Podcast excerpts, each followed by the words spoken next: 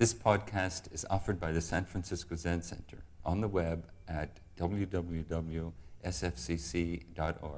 Our public programs are made possible by donations from people like you. I'll try to finish the lecture part of this by about 11 o'clock. Then we'll have a 10 minute break.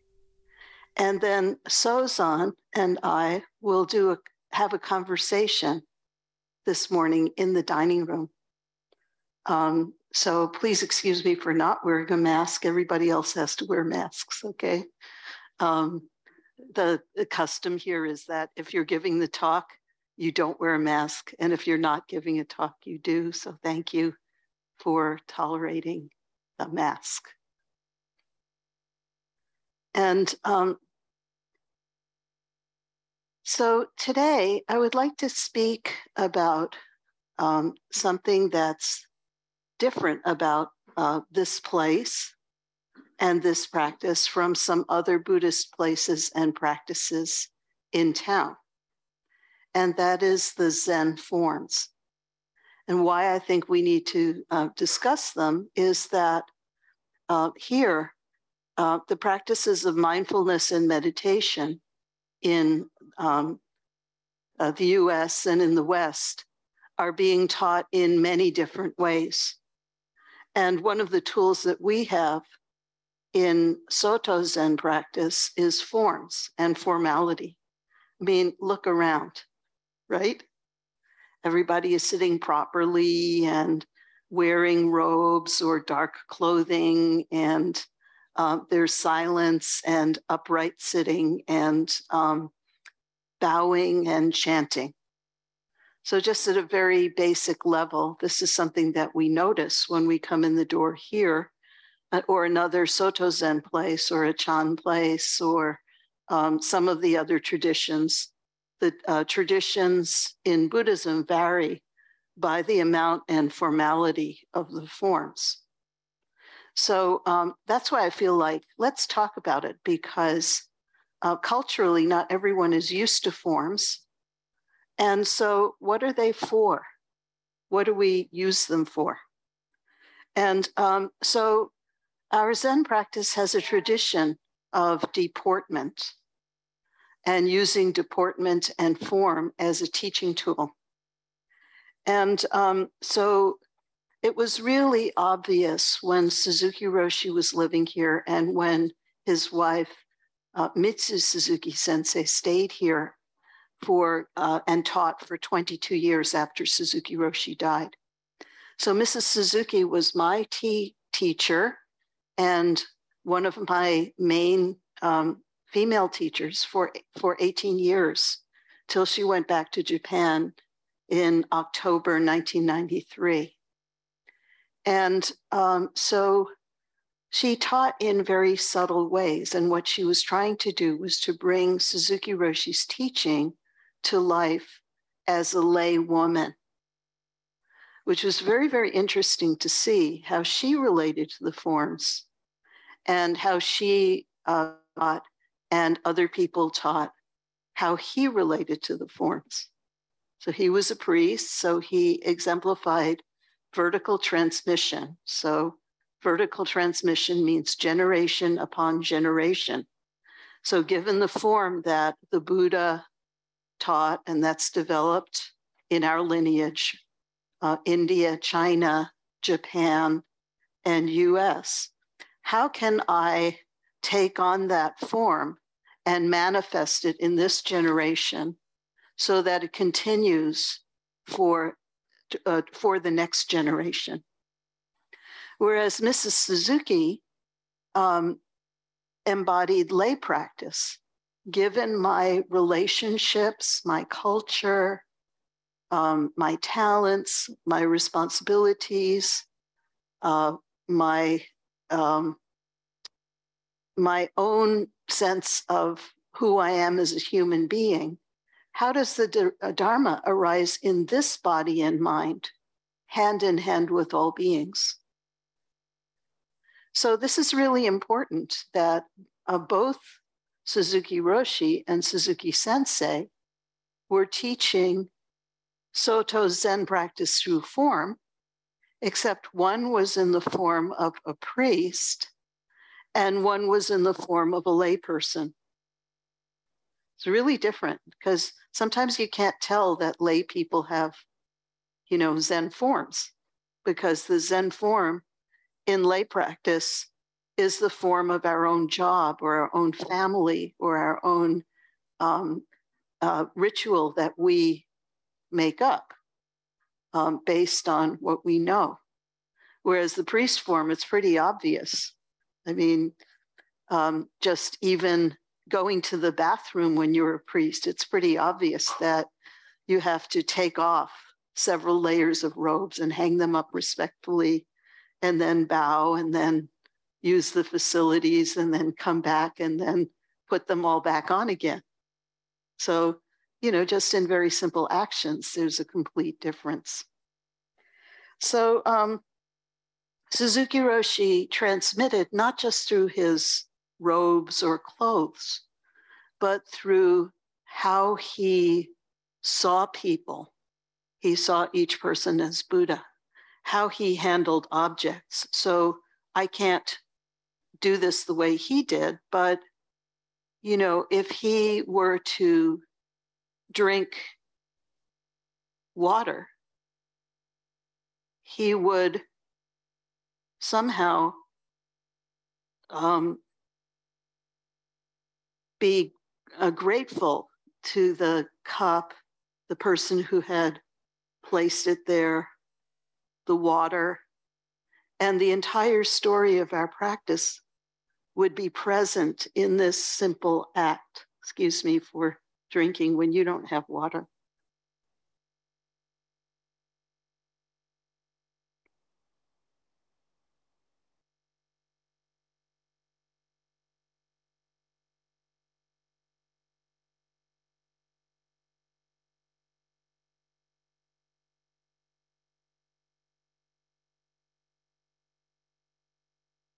And even if he used one hand to do something, his whole body would be involved, his whole breath, and it would not be separate from his whole mind. So, um, with fewer um, living examples of people who have been trained um, in our lineage teachings on form and who are living here, we need to understand or study the forms in a different way. So we need to um, look at other teachers. We need to read about the forms. We need to study our own direct experience of the forms. And let's use our sitting practice as an example, because everyone in this room and everyone who's online is sharing that form of um, sitting or standing, walking or lying down in a meditation pose for lecture.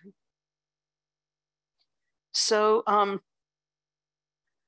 I'm, I want to just say a few more words about horizontal and vertical transmission, just so that we understand how the forms come to us. And I want to use examples that are uh, culturally relevant to more of us than just going on about um, uh, readings or something like that. So I want to say that an example from um, Western life of vertical transmission is like the Catholic Church, which is a person church in which there's a priest who mediates um, the relationship with God. And you can see that uh, when you're in a, a, Catholic church or a cathedral, the ceiling is high. It's meant to draw our eyes upwards and to give a body sense of elevation of the relationship between heaven and earth. An example of horizontal transmission is, for instance, a Jewish synagogue which is just a room. And the rabbi is just someone who's been doing this longer. And the only sign that there's different levels of reality being expressed is the eternal flame. So you see the difference? It's a different um, mode of expression or design that's meant to evoke something different inside of our bodies and minds. Another example of horizontal transmission is going to a baseball game. Roger wakes up. Roger's a Giants fan. So this is very important example to bring, not just for Roger, but there's several other fans, not just of the Giants, but other teams here too. So, you know, as soon as you go into a, a sports arena, you know that you're in a different world. Everything is set up. And the people either know the rules of the game or they're kind of nudging each other and saying, What just happened? And someone's explaining to them. And so that's an example of horizontal transmission where we all share the rules of the game, the setting, and so on. And we act in ways that um, that go with that. And so, like something happens. You know, a lot of times in baseball, nothing happens, nothing happens, nothing happens, and then you go to the bathroom, and someone hits a triple. you, you, you, know what I mean? And so, um, and then you hear this enormous roar from you know the hot the the uh, hot dog or French fry stand or whatever, and or um, while you're walking or something, you'll hear everybody go, yay, you know, but much louder. And uh, there'll be sounds and air horns and so on. That's horizontal transmission. And a, a, a very simple example of it. And an example of vertical transmission from everyday life is ceremonies such as weddings and graduations, where um, if you were going to go through one of those ceremony as a teenager or as a young adult, you would ask your parents or someone who had been through it before. Does this make sense? Yeah. And there's a generational transmission. So, um, example for our sitting posture, horizontal transmission is that there's a mood in the room that allows us to sit better. Example of vertical transmission is if I say, okay, everybody, um, readjust yourself on your support, uh, press your support down with your hands and adjust your buttock bones. You're not doing it. adjust your buttock bones so that they're the same touch, a balanced touch on the support. And I also want to add that if um, it's not appropriate for you to sit, then stand, walk, or lie down. Okay? So that's an example of vertical transmission. There's someone sitting in front of you saying stuff, and you're doing it. And so, um, how we use forms here in this temple and in this lineage um, is important to know. So I just want to go over that San Francisco Zen Center has three main temples. Okay. So this temple is the front gate temple. It's an urban temple. Paul, correct me if I'm wrong. Okay. So Paul's the urban Dharma teacher. And um, so he's been doing this forever. So not quite forever, but decades. And um, so uh, this is the front gate place of San Francisco Zen Center. So we do simplified forms here. So, for instance, in our um, meal ceremony, which is an, it's called oryoki, just enough uh, apparatus or machine or process, right? And um, so at City Center here at Beginner's Mind Temple, um, many of the people who are doing that form, they're lucky if they just kind of come in, um, observe the person in front of them, open their bowls at the right time, get food, eat it, put the bowls away, and get out, you know? So that's the level of form that many people are doing. Whereas at a place like Tassajara, which is a monastery, it's so refined. You can um, be a beginner for uh, at many different levels of experience. So, like at my level of experiences, did I use my index finger where I'm supposed to use my index finger? Did I use my little finger? Uh, did I exhale at the right time? What about my robes? Are they spilling off the edge of the platform? So, and at Green Gulch, um, which is also a, an enclosed residential uh, practice place, it's something in between. But all the three temples have a shared tradition. So all of our forms go with each other. It's not like some are right and some are wrong. It's some are simplified and some are more complex. But all of them share the tradition that each person is a temple of one inside the temple of many.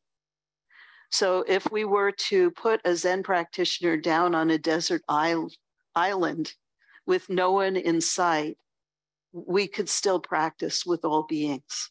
That's what I mean by temple of one.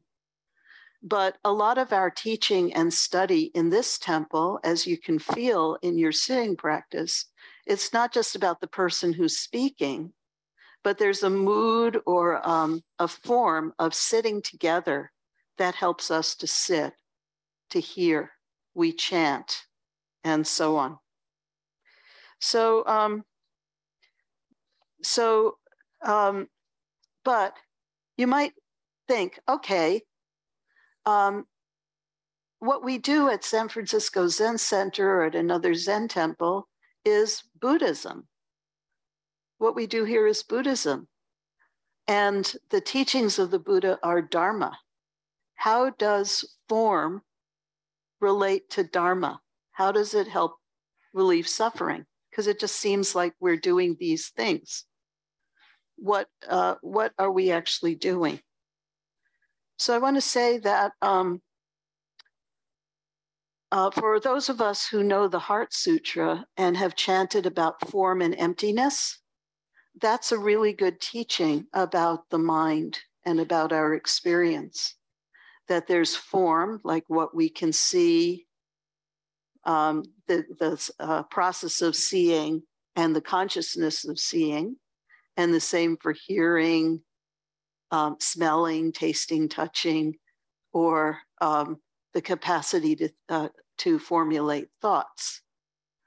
So, um, and there's the fact that not that our descriptions and discriminations about what we see, what we hear, what we smell, what we taste, what we touch, and so on are never the whole story of what it is that we're seeing or feeling or hearing or tasting or touching. So, for instance, um, if you think you know someone and you try to describe them to someone else, it's never right. There's always more.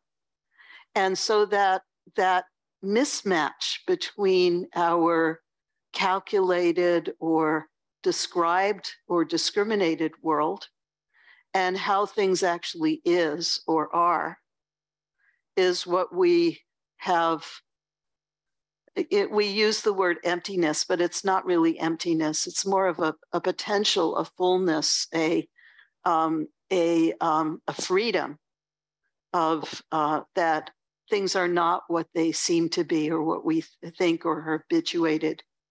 And the form of practice, the form of sitting, is a way to study this through the body.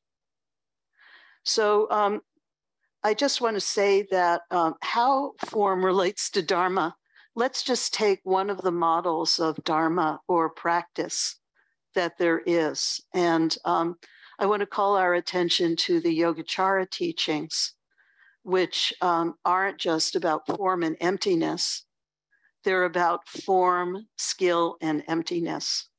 So, um, Yogacara uh, is a, um, a discipline of thought and practice that um, developed uh, um, in India and was really realized or expanded on and studied very vigorously in China. And um, So the contribution of Chinese culture to Zen practice had uh, uh, uh, one of the big contributions was in the forms of the koans and or public cases or records about Zen. But another one was about the attitude or understanding of work, effort, and um, somatic um, studies. And um, so I hope this is making sense to you that, um, like, for instance, in India, monks aren't supposed to work, Buddhist monks aren't supposed to work, but in China, culturally, monks are supposed to work. And the monasteries are workplaces. That's a huge cultural difference that um, uh, our uh, records and rules uh, come through uh, China. And so um, the uh, one of there are three uh, realities that are taught in Yogacara teaching, and the first one is points out this level of imagined imagination as um, a big feature of our descriptive process. So um, I don't know how many people here study math or, study pure math. Okay, so you know, so a lot. So you know there are different maths for different purposes. So how you describe something in Euclidean geometry is really different from how you describe it in tensor algebra, right? So you can do transformations in tensor algebra that you can't do in geometry. It's very useful when you're looking uh, for like changes in um, how something how something changes over time or with multiple variables. Or if you study knot theory, it has to do with how things inter, not things exactly, but how forms intertwine or topology. What are the pure shapes um, that um, that can arise, and how are they um, built? You know, out of function. So, uh, but in math, it's really to under, it, easy to understand that each mathematical system is a model. The, and so um, the relationship between real life and our description is like, like the relationship between recipes and food, right? The recipe can bring to mind food, but it's not food. Food has is a lot more than the recipe. And you can follow a recipe to the letter and it still doesn't taste nourishing. Or it could, depending on how you make that food. So the, um, the inability of the recipe to describe food is what we call the imagined um, nature of our experience. And then there's a perfected nature of our experience. Perfected means ultimately um, uh, ultimately, there isn't anything that is uh, separate from anything else, describable or um, or um, uh, basically, there's just one reality. Um, that one reality allows us to substitute, you know, arrowroot for cornstarch when we cook, right? or to substitute staples for stitches. Not, don't do this if you're sewing a robe, okay? So um, we can rely on the fact that our descriptions are imaginary, temporary, um, interdependent. There's nothing really real about them. We can rely on that, and that's called the perfected uh, nature of everything. And the way forms work, like our sitting form, is um, as part of our interconnected nature. So here's a um, description of Zazen from Suzuki Roshi, if I can find it. Excuse me. Yeah, so Suzuki Roshi said, after you sit upright so that your buttock bones are even. You align yourself so that the um, containers of the body are stacked one over the other. Suzuki Roshi says,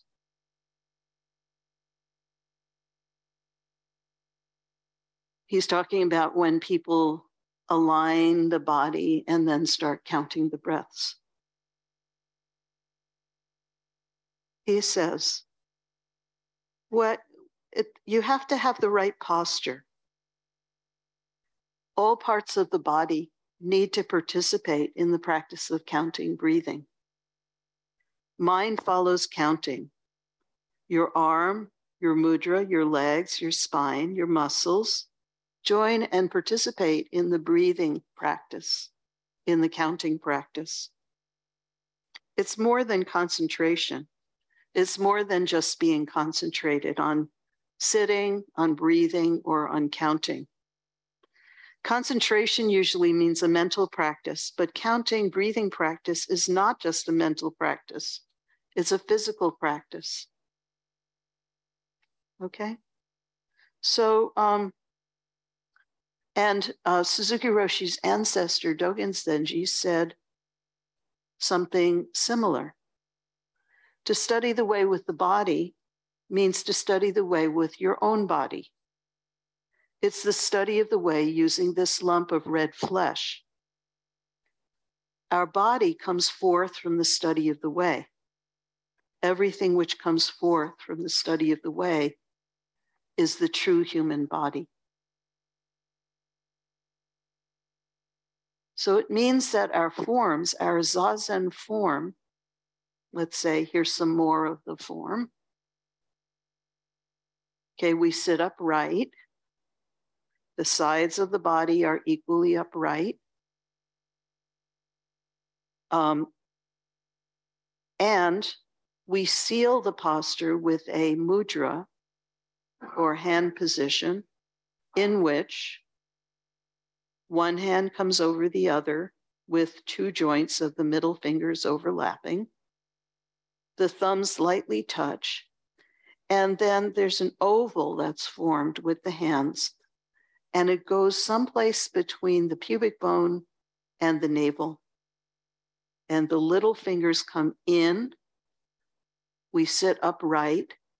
And it's not just the hands that are the mudra, the whole posture is Buddha mudra. The whole posture is a form that we practice. The form is like a description, but the practice goes way beyond the description for all parts to participate, um, just to sit with perfect attention on posture and breathing, and great pure effort is zazen. Just to sit with perfect attention on posture and breathing, and great pure effort is zazen. That's how Suzuki Roshi taught. So you see that um, this zazen instructions, instructions for just sitting, go beyond instructions. They teach direct experience of the instructions, of the inadequacy of the instructions, and of the interconnection of each instructed part with every other instructed part and with all beings. They teach that from the body to the brain. It's incredibly concise. I'm going to shut up for just a minute so you could feel this, what I'm talking about.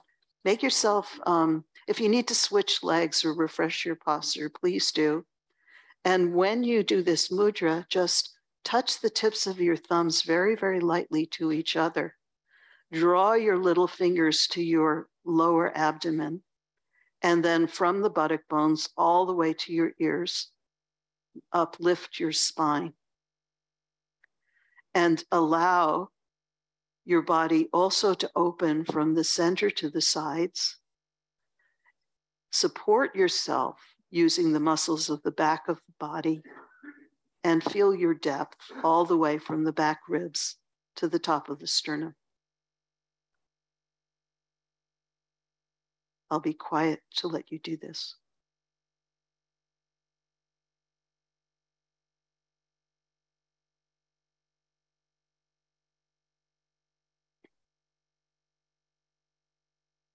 I'll give another instruction. From your forehead to your cheekbones, release the skin down. From the center of your nose to the edges of your cheekbones, release the skin to the sides. Let the skin all over the body breathe and feel. Let your eyes be quiet so that you can feel the organ of the eyes resting in the socket of the eyes. So you can hear sounds without reaching after sounds. So you can feel your whole body and mind begin to settle on itself. I'll be quiet for a few breaths.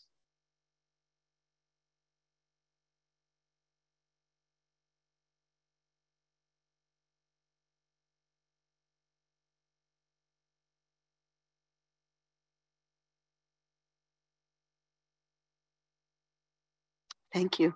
So you feel how it goes beyond. It's uh, the the instructions go beyond the instructions. The instruction gets wiped out as you sit. You have to remember the instruction and return to the instruction. But you sitting is much more than the instruction. You you you know what I'm talking about? Does, okay, so um, so forms are a tool for understanding our three natures, but in particular, the interdependence of each part to the whole.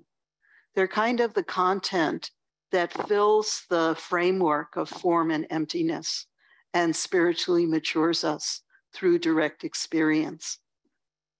Okay? So our forms are clearly made up, they clearly depend on each of us to sustain the others.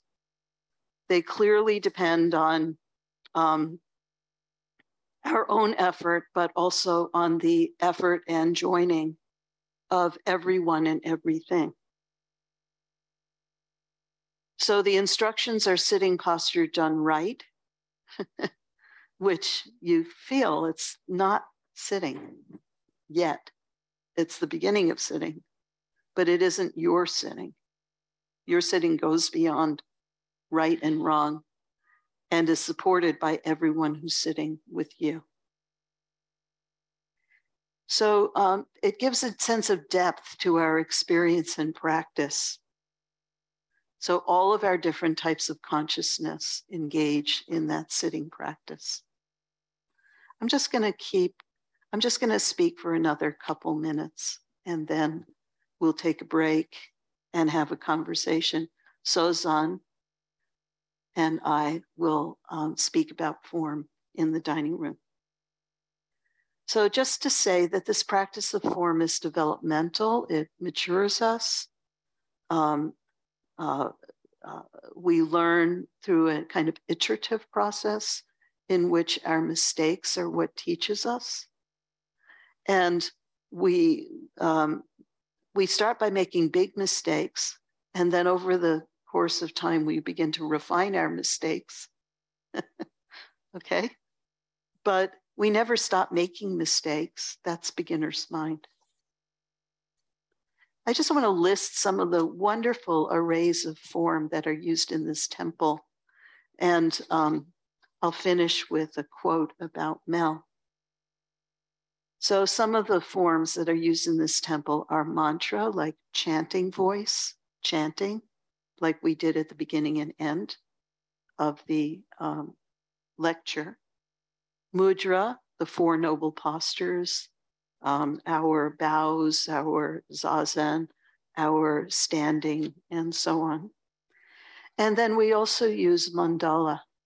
So we often think that these are features of Tibetan practice, and you could just say that Zen is in black and white and Tibetan Buddhism is in color.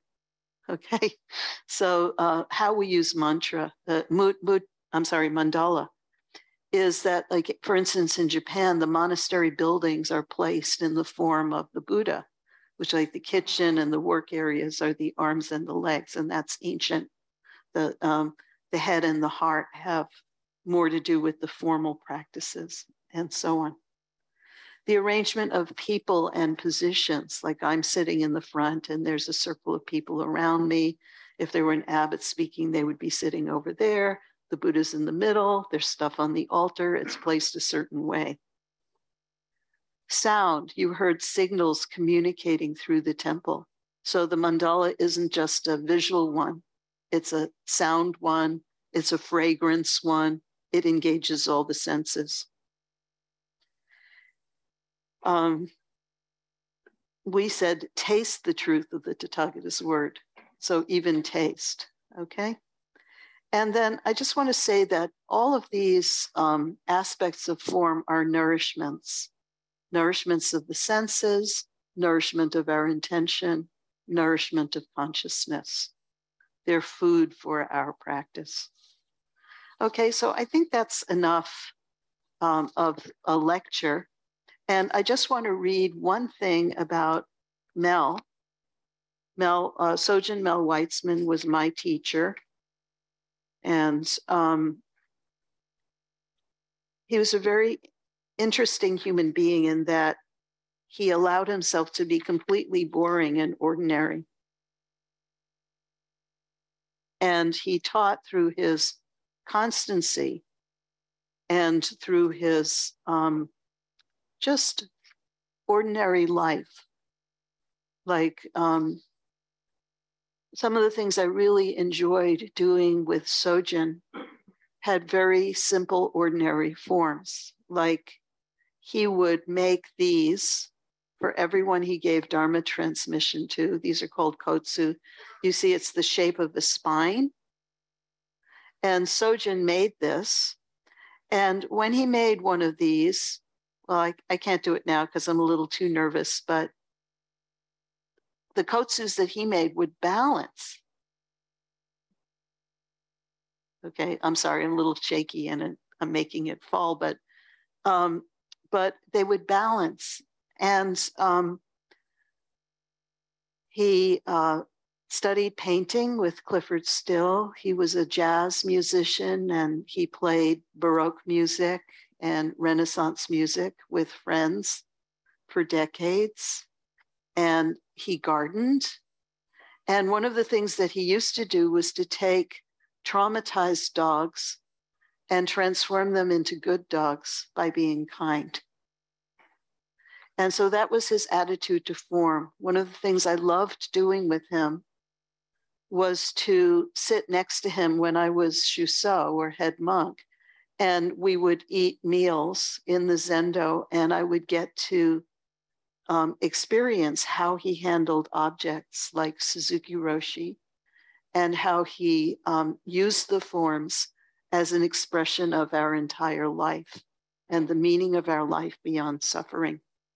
So, this is what Mel said about Suzuki Roshi and his attitude, which was his attitude to form.